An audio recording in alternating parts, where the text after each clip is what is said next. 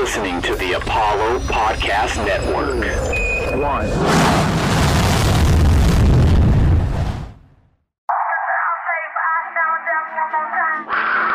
To win championships, you've got to have a championship organization. Drexel, oh, what a pass to Anders. Hakeem follows. Dorian Branch fires, she converts. Grimes again. Tough shot. Oh, it drops. And Pull up three in transition for Angela Harris. Jerome says not tonight, not in Houston.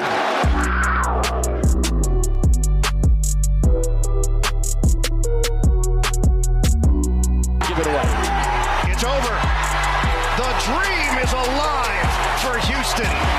For the first time in 37 years, the Cougars are going to the Final Four. Ain't invited to the party. We had to kick the door in, no cap. No cap. Oh man, no cap. No cap. No cap. No cap. No cap. You know what I'm saying? No cap.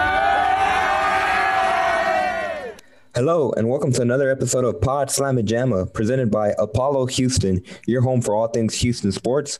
I'm one of your hosts. My name is Andy Yanez, and you can find me on Twitter at ayanez underscore five. And I'm your second host, Aqib Gazi, and you can find me on Twitter at Akib underscore Rockets. And be sure to follow the official Apollo media account at Apollo Houston. And I'm your third and final host, Justin Barbosa, Fight Media and play-by-play announcer. And you can find me on Twitter at jbarbosa underscore 95. And if you appreciate the podcast, do us a favor and hit the subscribe button on iTunes, Spotify, or wherever you listen to your podcast. We would greatly appreciate it. And Justin Aqib, we have a special guest here joining us once again during our NCAA tournament run for our coverage. Kris Gardner of the Houston Roundball Review. Kris, how are you? I'm doing great, guys. How y'all doing? I'm doing great. I'm doing, great. Good. We're all right. And well, let's jump right into it. The University of Houston men's basketball team is in the Final Four for the first time since 1984. Uh, they defeated Oregon State in the Elite Eight on Monday to advance to this point. Kris, let's start right there before we talk about Baylor. What did you see between Houston and Oregon State on Monday? I saw a very good first half by U of H, followed by a very shaky second half that made the game interesting. They just seemed really clueless how to attack Oregon State's 1 3 1 zone uh, in the second half. But down the stretch, after the game was tied at 55, they found a way to get the W. That's all that matters survive and advance in the tournament. And Justin, Aqib, you guys can jump in too. But you know, one of the really main factors once Oregon State tied the game at 55 was the offensive rebounding that that you know Justin Gorham and, and Fabian White were able to get for Houston. That's really what led to a lot of those second chance points. I know Quentin Grimes hit a, a couple of big shots down that stretch, but some of them, I, I believe, at least a couple of them were off second chance op- opportunities. What, what do you? What were your guys' thoughts of that game?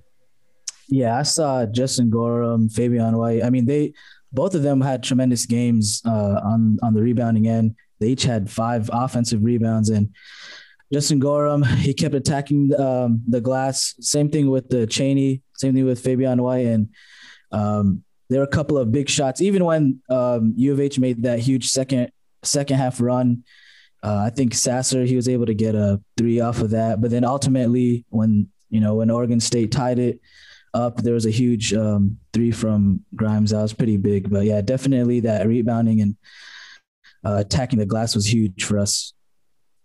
Yeah, it was a pretty great first half. I mean, the Cougars were all over the boards and attacking the glass, playing aggressive defense and hitting their second chance points. And then, yeah, once they got into that second half, I mean, they were completely uh, just lost from that 1 3 1 zone and really had trouble finding any rhythm on offense. I mean, they're basically just playing uh, four corners.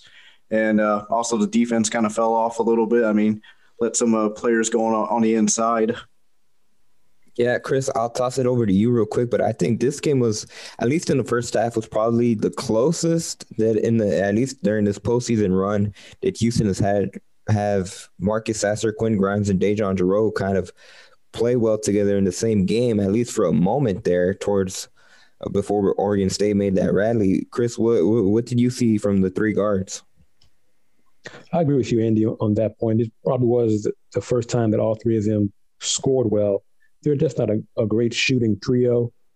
And Justin's also uh, correct when he talked about Houston's defense in the second half really lessened.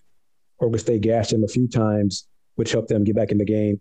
And U of H's offense also bogged down after Marcus Sasser got crunched by two Oregon State players and tried to go around to pick. And he had to go out for a while. So he was his rhythm was really shaken from that point on. But um, we're going to talk about it in the next segment. But I'm really looking forward to uh, a Southwest Conference rivalry matchup that you guys have nothing about because y'all went around way back when. Yeah, Kris, one more thing that I want to touch on about this game. We, we mentioned it a little bit, but once again, that that one three one zone, it, it, made Houston have to go on another scoring drought. And we talked about it a few podcasts ago. You said that one of the reasons that you think that happens to Houston has to do with their lack of diversity on offense at times. It is. They they're very perimeter oriented. They don't have a consistent post game because even in a zone, you can throw it down low to draw the double teams around that low post option.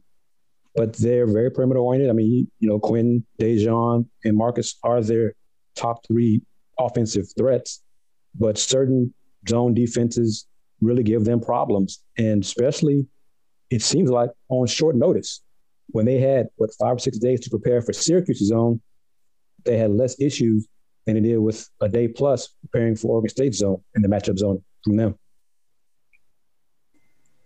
Uh, Justin, okay, you guys can talk a little bit about it, but uh, we mentioned the front court players. What what have you seen from them? Do you feel like is there an area where Houston should go down to them in the post more? Uh, I know they tried to go down in the post uh, the previous game, and it didn't really work with um, with Justin Gorham against Syracuse, and I think they went away from that just because that you know that lack of you know being able to get points and get shots up uh, accurately. So with Justin Gorham, even in this game, in this uh, Oregon State game, he was one for six. So he really couldn't get anything going. Fabian White was okay, um, but you know a lot of his shots were from the mid range, and he had eight points during that game. Um, but definitely, um, to Kris's point, yeah, there's not many guys outside of Sasser, Grimes, and Jarreau that could you know get you buckets. I know Tramon Mark, he's definitely some guy, a guy that can score from the perimeter and maybe get by his opponents. But other than Jarreau, I want to say like it's very tough even for a guy like Grimes who's an NBA type of talent. Um, even for him, it's not very easy, you know, when attacking one on one or if he's attacking a one three one zone. So definitely, it's uh, we're a perimeter type team, and um, it's getting buckets is not easy to come by for for the Cougars.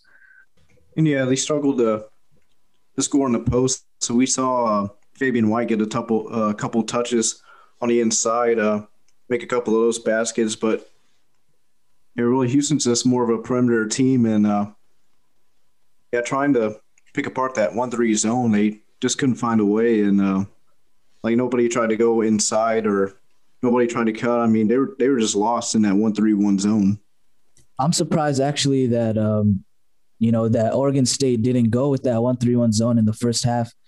Um, and even I think the commentators during the game had mentioned that as well, because um, you know Houston was kind of tearing them apart from the perimeter. Um, and then once Oregon State got comfortable in the second half defending them with that one three one, it was it was very difficult for uh, the Cougars to get up anything, any good shots at least. Kris, I'll, I'll, let you have the last word in this segment, and it, we could kind of use it to segue into the upcoming segment too, where we'll talk about Baylor. But do you did any of that mental poise that U of H showed at the end when the game was tied? You know, Oregon State had the momentum. The limited capacity crowd that was at Lucas Oil, at least the the Oregon State side, they started getting really loud. But does the way Houston was able to close out give, do anything to you to kind of change your opinion about how they could match up with Baylor? Well, you know, guys, keep in mind, I had them losing Sweet 16 to West Virginia. So all this stuff reaching the Final Four wasn't even in, in my uh, predictions at all. But they they have found ways to win down the stretch, and we have to give them credit for that, despite not playing well. This team, as Coach Sampson has said, and the players have said, they are not a first shot team. They will rebound and rebound and rebound. They had 41 rebounds against Oregon State, 19 of them on the offensive glass. That's obscene. But that's what they do. I mean, they wear teams down by just pounding the glass.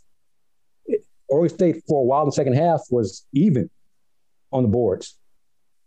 At the time the game ended, of was well ahead on the boards because they just continue, they're just relentless on the glass. They just wear opponents down. That's what they did on the stretch. Coming right up on Pod Slam Jamma, we'll talk about the upcoming matchup in the Final Four between Houston and Baylor. Like Kris said, the old Southwestern Conference rivalry will be renewed. Looking for a better way to rep H Town? Be sure to check out ApolloHOU.com for Astros and Rockets apparel you can't find anywhere else. Use promo code LAUNCH for 10% off at checkout. Apollo HOU, all Houston, all original. And we are back for the second half of Pod Slam Jamma, presented by Apollo Houston, as we're going to talk about the Baylor Bears and our predictions from Houston's next matchup. And Justin, Aqib, Kris, you know, Baylor has kind of been one of those teams, or not one of those teams, one of two teams that they've been at the top of college basketball. They're really the only team that's kind of stood with Gonzaga for much of the season until they had that COVID pause. Kris, I'll toss it over to you first. They defeated Arkansas to get to into the Final Four. What did you see from that game, and what do you see about the Bears as a whole? Versatility. They shoot the ball well very well. They their their first shot, unlike Houston, they make a higher percentage of their first shots than U of H does. Um, Jared Butler, MaCio Teague, Davion Mitchell, they're just they have started their same uh, starting five the entire season. 28 games, same starting five, 26 and two. Baylor, you know, before COVID, they were right there, maybe a little bit under Gonzaga, 1A, 1B after the COVID issue, they struggled, had their loss, and then took a few more games to really get back into a rhythm. But Baylor's offense is high powered. Some struggles. I think they struggled more offensively in the tournament than they did in the regular season. It's going to be Baylor's offense against Houston's defense. I'm looking forward to the matchup and a prediction. Justin Aqib, what do you guys think about Baylor? Uh, they got size. They can uh, score outside and the inside. And what I saw from the Arkansas game, you know, they were really fast and uh, they can crash the boards as well, you know, along with Houston. Yeah, you mentioned how how fast they are. I can't remember what player it was, but I remember this during a specific instance towards like the end of that game against Arkansas. There was a point where Arkansas got into the paint. They got Baylor's defense to collapse. They passed it to their big, and it looked like he was going to have a wide open layup. And the Baylor defender turned around and then blocked that shot so fast, and it, it just caught me off guard seeing how quick they were able to recover from that. And I, I know Baylor isn't, you know, when it when it comes to Houston, they're not as well when it comes to the rankings, but I think that athleticism is going to give Houston a lot of problems. Yeah, I think the athleticism, but then mainly um, just to reiterate um, uh, what Kris was saying, I mean, you got Jared Butler, Davion Mitchell, MaCio Teague, and those guys can shoot the ball uh, just as well as anyone in the country. Each of those guys, you know, shooting 40% or above 40%. Davion Mitchell shooting 45%. All those guys are NBA prospects easily, um, making uh, getting uh, in maybe as a first rounder or second rounder. So those three guys are going to be problems. But I think Houston, because um, they have such great perimeter defenders in Quentin Grimes, in um, in Marcus Sasser, and then um, uh, they, yeah, and also in uh, DeJon Jarreau. All three of those guys, I think they can clamp up uh, defensively, but it's not going to be easy. Just like Kris said, it's going to be a matchup, you know, defense defense versus offense, but it's going to be a very good one for sure. And Aqib, you're you're right on point. You know, Davion Mitchell, when you said 45%, that's 45% from three. Yeah, I mean, yeah, you know, yeah. So he he is an exceptional three point shooter, and I'm really kind of curious to see who DeJon Jarreau is going to going to defend. Will it be Davion Mitchell, Jared Butler, MaCio Teague?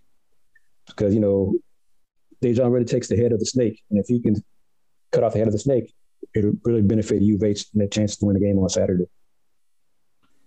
You know, Kris, uh, just looking at Baylor's number numbers from uh, you know, st- st- statistical standpoint, um, it kind of looks like Baylor's much of a guard-oriented team.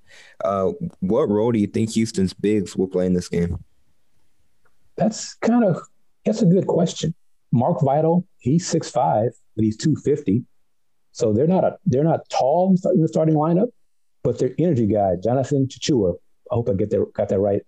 Coming off the bench, 6'8", 245. Just a bundle of energy. Another athlete. Um, wingspan is seven feet plus.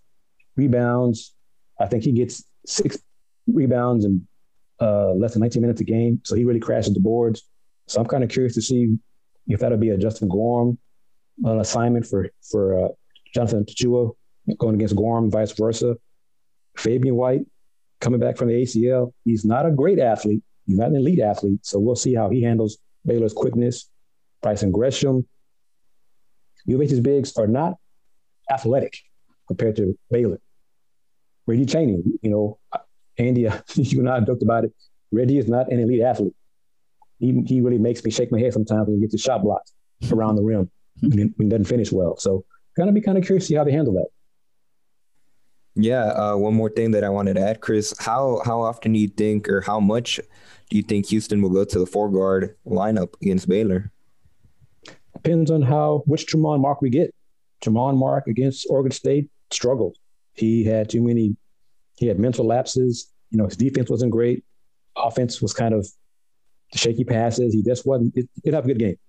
So if he uh, returns to good Tramon Mark, that will allow Coach Sampson to trust him, and then that four guard lineup could be more uh, effective. Aqib, Justin, do you guys have anything more to add before we do kind of a, a roundtable with our predictions in in a minute? In a minute, I do see that we're probably going to have the game similarly play out like how it did against Oregon State. We're not going to see much Brison Gresham. He only had played seven minutes, um, just because of you know the lack of size, maybe, or just because of defensively they probably want to switch a lot um, because with you know with Baylor it's going to be hard to play that zone where you collapse their bigs with two guys. So you're definitely going to see more one-on-one matchups. You're going to see a lot of switching with their with their guard play. Um, yeah, I mean that's what that's I think that's what's going to happen defensively.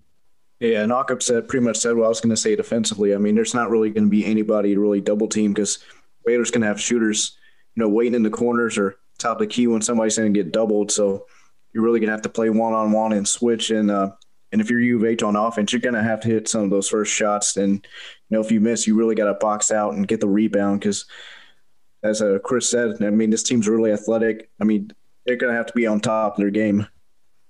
And I think you're gonna see um, a little bit of how they played Syracuse where they barely doubled the um, inside guy at all much you know throughout the game so they kind of just they're going to stick around the perimeter i think and i don't think they're you know, uh, Baylor's going to shoot it as poorly as Syracuse is, but uh, I think we're going to give them a little bit of trouble at least. Real quickly before we do a roundtable, Kris, uh, Baylor, what type of defense are they known for? Uh, they mix it up. You know, they can get after you full court, press, pressure defense. Man to man is really good because of, of their athleticism. So, you know, good teams play defense based on the opponent. Mm-hmm. And Baylor does that. Coach Scott Drew and Jerome Tang and, and Alvin Brooks III um, have different defenses. Baylor's a good man-to-man defensive team. I think you're going to see more of that from both teams, man-to-man. All right, let's do it. Uh, Justin, you you can get to start first. Uh, what are you, what is your final score prediction for this Final Four matchup?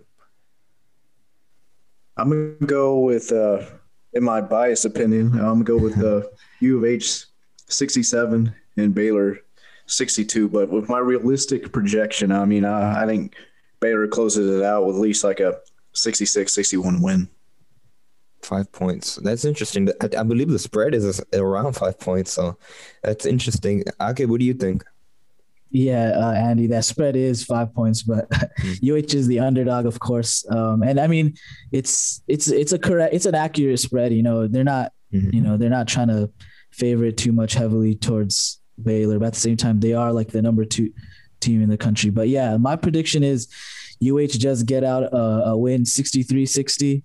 Um, I, I mean, with with college basketball, you don't know how these scores are going to come out. It could be either on the low end or on the high end, but um, definitely, I, I see I could see the Cougars winning it, um, and I, I'm, I'm being realistic actually. yeah, I think uh, it depends how the game goes. If if it's more of like an ugly type of grinded out game, I think that favors U of H. Um, I think if Houston wins, it, the score has to be in the 50s or in the 60s. I think if Baylor can get into the 70s, that you start, you'll Baylor will have the advantage. So in order for Houston to win, I think it would probably have to be a close nail biter. That's one thing that they've shown really since the last game of the regular season that they find a way to somehow win those close games. Um, uh, I think this is a toss up, but I'm gonna go, and this is me being. I hate doing this. Uh, I'm gonna try not to be biased. I'm gonna go Baylor pulls it out 68 to 62. Kris, it's your turn. Okay, Andy, I'm glad you said that because I didn't want to be unanimous.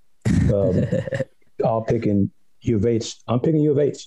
Mm-hmm. Oh, wow. uh, reason I'm picking U of H is I think Coach Sampson and staff, they just really seem to have a knack for the more time they have to prepare, they find a way, they find the weaknesses in the opponent and they maximize their own strengths. So I think U of H is going to win, and I'm going to say 71 65. If it gets above 75, Baylor's chances, you know, win go up a, a lot. But I say 71 65 Houston. That's going to do it for our time with Kris Gardner. We'll have one more segment coming up, so don't go anywhere. But Kris, before you leave, plug your stuff. Where can people Thanks a lot, guys, as always, for having me on, on the show. Um, my website, HoustonRoundBallReview.com. Same thing, Houston Roundball Review on Instagram and YouTube. Twitter is the T H E. Some folks say the HR Review. Kris Gardner, the Houston Roundball Review. Thank you for joining us. And coming right up on Pod Slam Jamma, we'll talk about the other Final Four matchup, UCLA and Gonzaga. We'll talk a little bit about that prediction, about that matchup, and our prediction of who will win that game. And we'll talk a potential final national championship preview coming up on Pod Slam Jamma. Looking for a better way to rep H Town? Be sure to check out ApolloHOU.com for Astros and Rockets apparel you can't find anywhere else. Use promo code LAUNCH for 10% off at checkout. Apollo HOU, all Houston, all original. And we are back for the final segment of the Pod Slamma Jamma podcast presented by Apollo Houston. Uh, and we're going to just jump right in, talk about uh, the other Final Four matchup of um, Gonzaga versus UCLA. Um, Andy, Justin, what do y'all think is going to go down in that game? I mean, well, uh, I, yeah, I well, I think UCLA is going to dominate from the start, and they're going to take. No, I'm just joking. Um, yeah, there's not much to say. Uh, they're calling UCLA a Cinderella story, so it's certainly been an interesting point for them to to get to the Final Four. An interesting journey to to get to the Final Four. Uh, they're 22 and nine. They were had to play in the first four game on Thursday on that Thursday. There's not much to say. They're playing Gonzaga, the number one team in college basketball. They have been that the entire season. 30 and 0. They had their their COVID pause and they didn't have it you know, affect them where they had a couple of strings where they had to cancel games and they still didn't lose, which is, you know, we saw, we talked about that in the last segment where Baylor, where they kind of struggled when they came back out of their, their pause towards the end of the season. uh, there's not much to say. Uh, Jalen Suggs, we talked about Quentin Grimes has NBA draft potential. Jalen Suggs has number one overall pick potential. Uh, sophomore forward Drew Timme, 19 points a game, 7.2 rebounds. Corey Kispert, 18.9 points and five rebounds. They're both ahead of Jalen Suggs. So that's that's just how deep that team is. Um, I don't know. I, I, we were talking about it off air. How I, th- I think that UCLA Houston in the championship game would be a good storyline just because of the cities and you know the history between the two with, with the game of the century. But yeah, there's not really much you can say. I, it'd be uh, an upset would be an understatement if Gonzaga doesn't plow through UCLA. Yeah, I, I don't think it's going to be much of a competition. I mean, uh, Gonzaga's offense is just a well-oiled machine, and uh, it's really not much UCLA can really do to win this game. I mean, I pray for a miracle, but it, it's just not happening. But um, but if you know, in some way it did, uh, like as Andy said, you know, the history and also.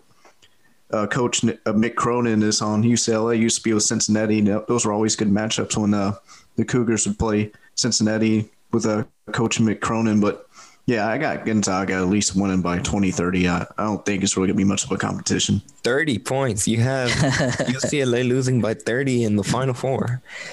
Damn.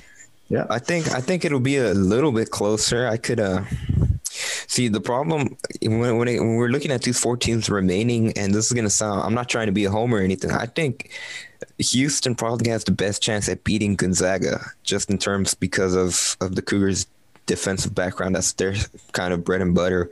They had, you know, they've had the top three scoring defense, and when it comes to, you know, the fewest points allowed to their opponents all season, Houston has. So I think that matches up well. You see Baylor. Know when in my predictions earlier in the in the previous segment, I said that Baylor would advance. So I I would if Gonzaga and Baylor meet in the national championship game, I would I would say Gonzaga probably ends up winning because you're you're not going to outscore Baylor in order to beat, or you're not going to outscore Gonzaga in order to beat uh, the Zags. I feel like you have to slow it down. You have to make it an ugly type of game. And I, you know, out of these teams, I think Houston's obviously the best one at doing that. Yeah, I mean, I I couldn't agree with you guys more. Um, like it's it's gonna be tough, obviously, um, but Gonzaga is probably just gonna pull through at least. I mean, double digits at the minimum, and then maybe twenty points for sure. But I think we're gonna see UCLA and their you know and their Cinderella run or and their you know fairy tale because uh, it's I mean it's a what it's what a tournament it's been for them. You know they've they were able to knock off some huge teams. On they they took out took down number two Alabama. They took down uh, number six BYU earlier in the tournament.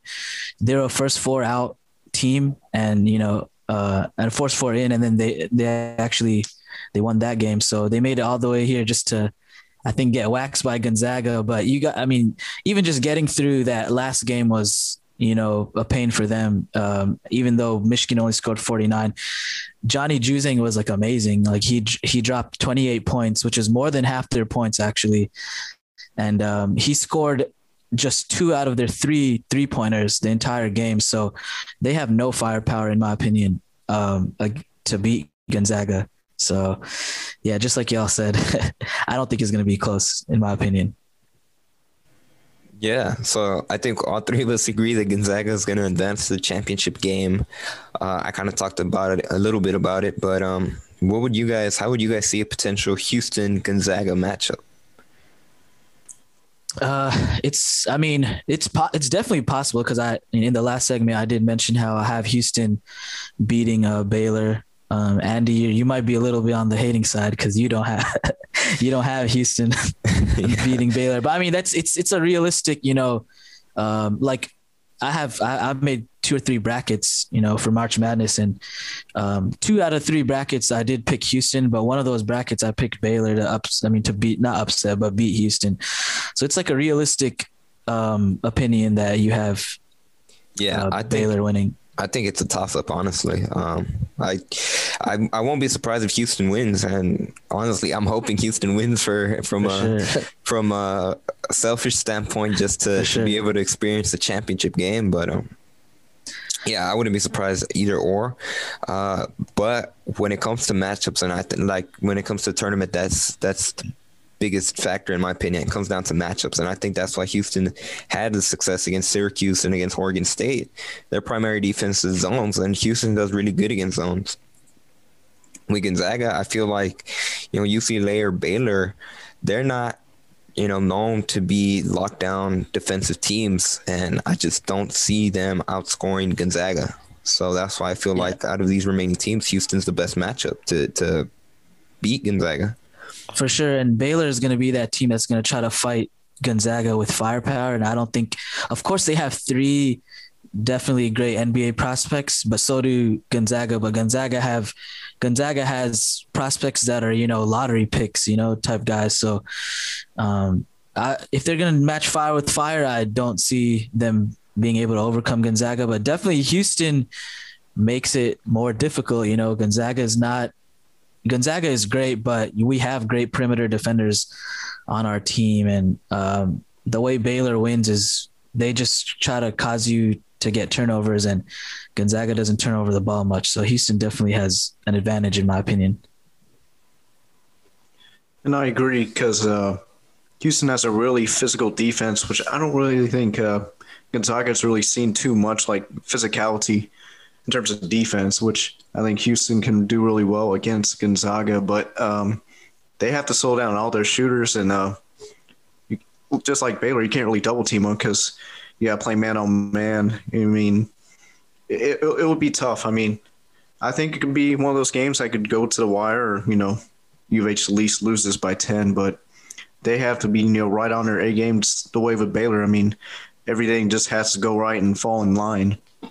You know, it's funny you said they'll keep it close, or they'll at least lose by ten. It's close against Gonzaga, um, but yeah, I think Houston's at a point where in order for them to to win a national championship, they're going to need Sasser, Grimes, and Jarreau to play well at the same time. Uh, that's something that Penny Hardaway, uh, Memphis head coach, said after they lost to Houston in the American Athletic Conference tournament. He called those three guards a three-headed monster, and uh, since since the NCAA tournament started, they just haven't had those three players play well at the same time. Uh, we Kris and I kind of talked about in the last segment, or it might have been the first segment, where you know they came close to it against Oregon State, but you know Quentin Grimes kind of got off to a shaky start, and then after Marcus Sasser got kind of ruffled up off the screen for a little bit, he kind of struggled towards the end. Um, but I think in order for them to have a chance to beat Gonzaga and to advance and beat Baylor, uh, those three are going to have to be playing well at the same time. And an X factor, I said, I'm not sure if it was in this podcast or it might have been somewhere else, but Tramon Mark is going to play a big factor too, in terms of he gives Houston that extra kind of push. You talked about Gonzaga; they have, I mean, they're deep when it comes to just where their roster is from the standpoint. The same with Baylor. In order for Houston to be that Houston can match up with them, they do have the firepower. They have the players to be able to match up in terms of firepower, but they're not always hitting, and usually they're not always hitting on all cylinders at the same time. And that's something that I feel like that's the difference from Baylor, Gonzaga, and Houston at this point.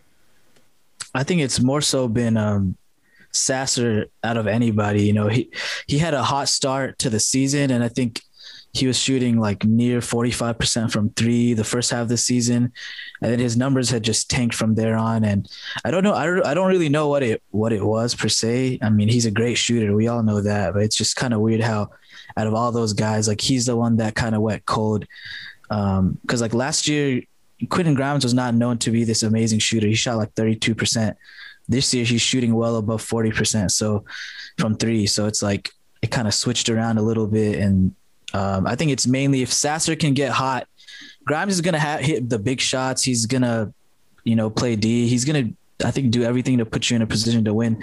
But like ultimately, I think the X factor is like Sasser, especially when it comes to like playing Baylor. He needs to, he needs to be hitting his uh, threes for sure.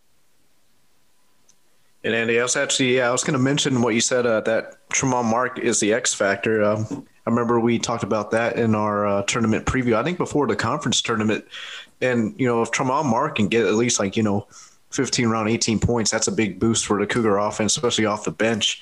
And if you're going to get Sasser, Jarreau, and all Grimes going at the same time, I mean, the Cougars going to be hard to beat. I think it's kind of a big ask though for Tramon Mark to. I mean, what is he a freshman right now? So it's yeah. like, it's it's very tough to see him.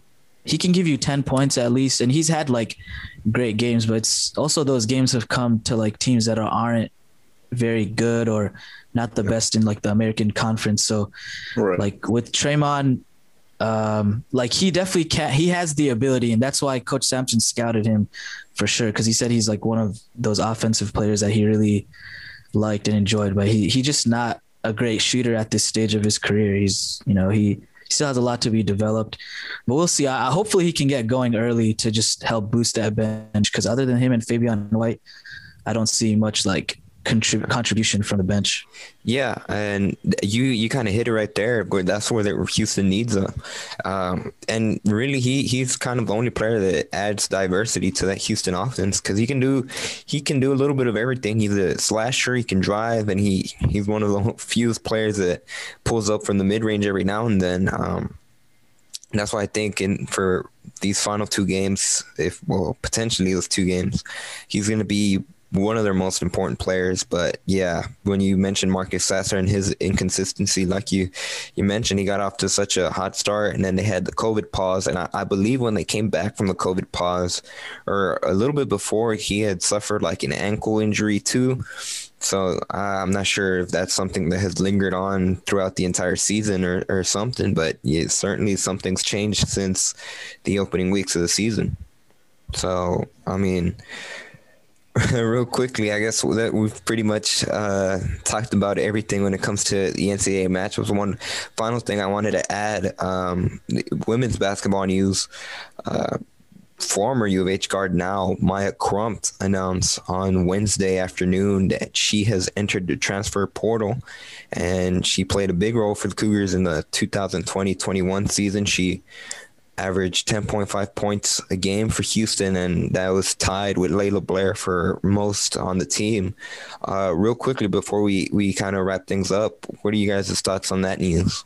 That's a pretty good, big uh, blow for the team. I mean, you're losing uh, 10 and a half points a game and uh, really another um, another secondary score on the team. I mean, that can give you another boost. And uh, we know Crump, you know, came from Lamar, you know, season before. Now she's going to be transferring again. So, I mean, it's another loss for the Cougars, but they got, you know, a lot of players coming back next season. You got Blackshell-Fair coming back. You got uh, Laila Blair coming to her sophomore year. And really, it's the whole, pretty much almost the whole team you know, except for um, who's the senior, Andy, that was leaving this year?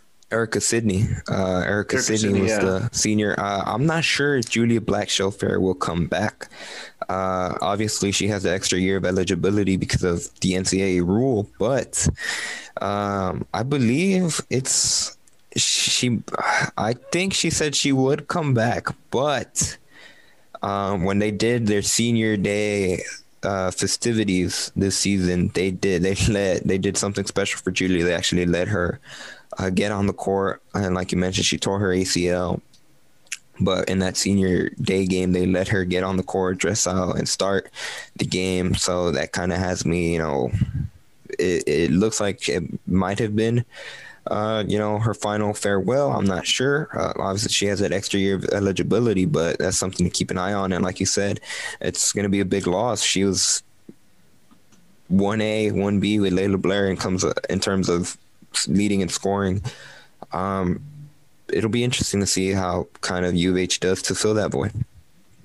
But uh, I just hope, uh, oh. yeah, I just hope U of H can at least bring somebody in you know, through the transfer portal, portal just because, you know, they're almost they're like that close to making the NCAA tournament for the yeah. women. So, I mean, what they were number one on first four out. So, like, yeah. literally, if a team had uh, gotten COVID or something, they would have jumped right in, and maybe just one more win or maybe two more wins would have really yeah. gotten them in into the tournament. So, like, losing a um, a key piece like that kind of it does kind of suck. So, but I mean, I think we as a team they're doing a lot better, and hopefully they can make some noise again next season.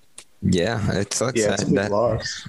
Well, the, I was just gonna say that loss to Cincinnati in the final game of the regular season kind of cost them, and yeah. it, it, it kind of yeah, I hate to play hypotheticals, but they didn't have Diamond Gladney for that game either after she suffered a, a plantar fasciitis injury when they beat South Florida USF, which was like the number one team in the American Athletic Conference. So big blow.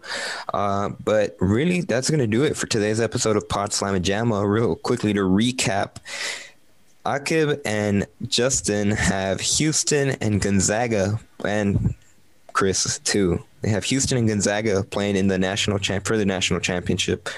I have Baylor and Gonzaga, boo, but boo. come on, keep booing. I like clean. I'm, I like being a heel. No, um, yeah, but when it comes to Baylor and Houston, I, I, it's a toss up. Like I, am picking Baylor sure. just in terms of what I've seen the whole season. Like they've been, for the most part, up there with with Gonzaga until they had that COVID pause. So I have to give them the benefit. But like I said, I wouldn't be surprised. I expect it to be a close game, and if it turns out to be one of those ugly type of physical games from slow scoring and a lot of rebounds, obviously that's going to go in Houston's favor.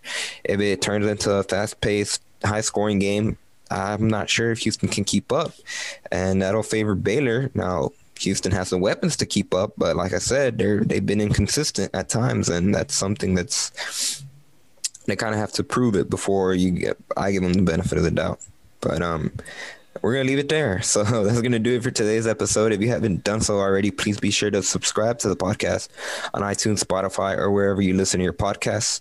And if you appreciate the consistent digital and podcast breakdowns, analysis, speculation, guest voices, and camaraderie of our team, please consider clicking the link in the description to check out one of our monthly Patreon subscription options. And as always, thank you for so much for listening, and we look forward to having you back for our next episode of Pawd Slama Jama, covering your University of Houston Cougars. Let's beat Baylor, guys.